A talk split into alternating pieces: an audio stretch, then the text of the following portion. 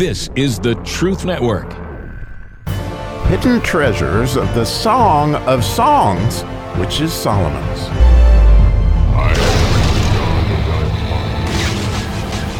Oh, what a spectacular, spectacular verse we get to dig into today. It is the 12th verse in the first chapter of the Song of Solomon, and it may become my favorite verse always. Oh man, the more I've studied this verse, the more I love it. I'll go ahead and ring it, read it in English, and boy, you're going to be so excited to dig into this today, I believe. Oh my goodness. So, verse 12 While the king sitteth at his table, my spikenard sendeth forth the smell thereof.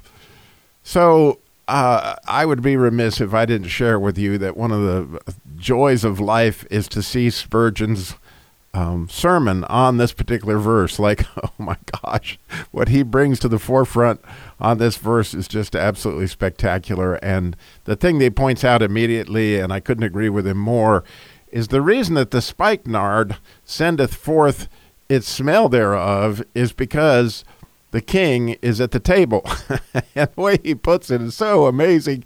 He said, If you take the coldest, deadest oak tree in the middle of winter, frozen with sap barely burning, barely moving within the tree, that if Jesus now is sitting at the table with that that coldest of persons, right? Sitting actually with Jesus at the table, right? Behold, he knocked at the door, and now he's going to come in and sup with you at his table.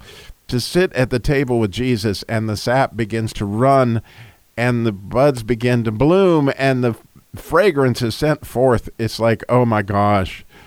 Oh my gosh, what a picture he he pointed there out, and I just got to tell you, I know I'm plagiarizing Spurgeon, but man, I mean, it's just so spectacular what he's talking about there. And of course, you know, I would definitely be remiss if I didn't connect these verses together. So we talked about in verse 11 how, you know, we will make the borders of gold with studs of silver, that there was a we there, and the idea being that of the Trinity.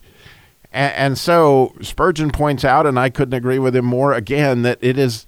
Uh, a threefold anointing that Christ gets both at his baptism, right? Because you got the Father, the Son, and the Holy Spirit, as well as he was anointed while he was at his table three times, right? By spikenard specifically. You know, one time um, on the head, which is very famous, obviously, and the other two at his feet, one time with hair. You know, it's a spectacular thing that, that in all those cases, when they were sitting with the King of Kings, you know, the word Malik is the word king in Hebrew, and to understand what that is, there is really only one king. Okay, he is the King of Kings, and at the end of that word Malik, you can hear that K sound. That is a kuf. And that letter kuf has so much to do with desire. Like we desire that king in ways that we don't even begin to understand. And so, with that desire, when he's sitting at his table, like, oh my goodness, then this spikenard, okay? And the other thing that I wish everybody could see all that is in the, the letters. I wish I could see all that was in these letters that are in this verse. But the letter nun, you might know, has to do with grace. In fact, um, the word grace starts with a het and it ends with a nun. And you might know it's Noah spelled backwards. But the beautiful thing about grace and what Spurgeon obviously knew, is, in fact, his sermon was, was titled Fragrance of Grace. That it is our graces that come forth when we're sitting at the table with the Lord, right? he brings out the best, the best, the very best, the graces, the things. And again, that the, the word grace as we're on this quest throughout this to understand the statutes begins with the same letter that the word statutes begin with, which is a het. And so you have this het that's with grace and a het and a nun. So when you think about the nun that's in the letter grace, it has to do with that. Of course, you might remember the first verse in the 119th Psalm, and the nun section is, you know, thy word is a lamp unto my feet and a light unto my path, because that nun is like a candle. It is our nefesh, it's our souls, And, uh, you know, it, it is spectacular when you think about it. the last verse in the nun section is what?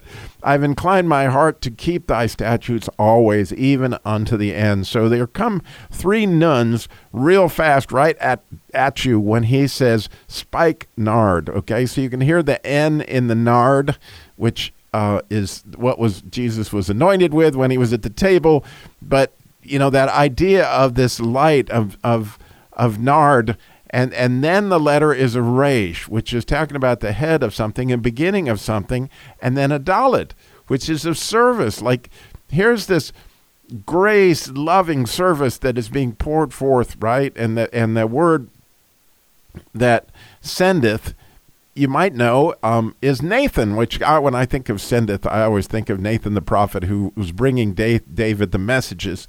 But Nathan is the word sending in in um, in Hebrew, and it has two nuns in it. All right, it is a nun and then a tav and then a nun. So it's like a nun that brings the end of the story. That this idea of this faith that brings the end of the story in again faith. And and wow, I mean, it's just spectacular to think that our spikenard is going forth, and that brings this smell. And the word smell in Hebrew, um, that is translated here, smell, um, is this, again, another spectacular word. And from my standpoint, is that that's where we find the het, is in that word, in that it is a resh, meaning the head of something. Like here comes the beginning of the smell. And then a yud, which again is that idea of a spark of God, the light itself.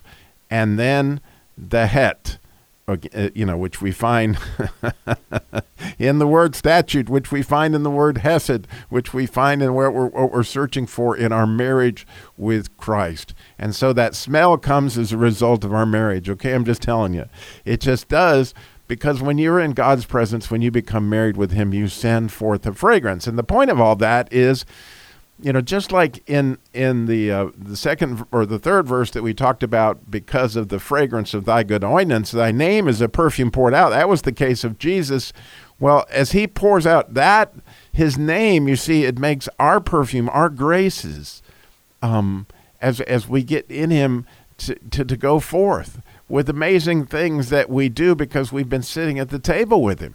And, and I just did a devotion. Um, at the retirement home, and I read an old story I've read many times that, that is such a picture of grace. There was this story during the Depression of a man in uh, Idaho, which is where I'm from, that worked at this produce stand. And these young boys, as you can imagine, during the Depression, of some of them are hungry and they had no father in the home, and their mother was sickly, and so, you know, the old man would barter with them for marbles maybe you've heard the story. It's spectacular. And he would always say, you know, because there'd be a young boy sitting there eyeing those peas, and he'd say, you know, you know, would you like those peas, son? Jim would say, and the son would, uh, and the boy would say, well, I would love some, sir, but I don't have anything to pay for them with. And he goes, well, have you gotten to happen to have a marble with you? And oh, well, yeah, I've got one, and let me look at it. Well, that, yeah, that that marble is blue, and I really want a red one.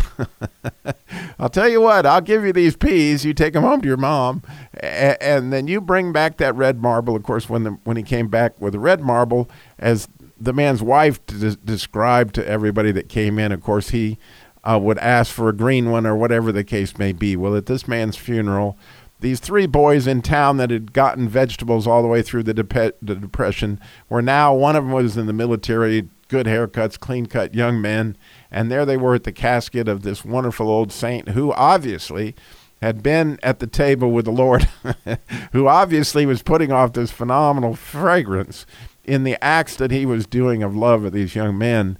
And there, under his hand, as his wife would show um, the person in the story, were three red marbles, right? I mean, you get the picture like, oh my goodness, what grace.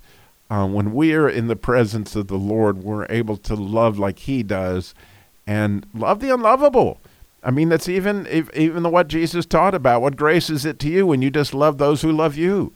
Um, because it's again if we sit at the table and don't miss it uh, clearly it's the lord's table and don't miss in the 23rd Psalm that says, you know, I, pray, I prepare a table before you in the presence of an enemy. Then he what? He anoints your head with oil. you know, it's, it's all there. Like, man, time and again, let's, can we get the message here? And I just think, man, this verse, this verse, this verse, can I please, please, please sit at the table? When he stands at the door and knocks, would I please get up and answer because he will come in and sup with us as is told to us in Revelations. Thanks for listening.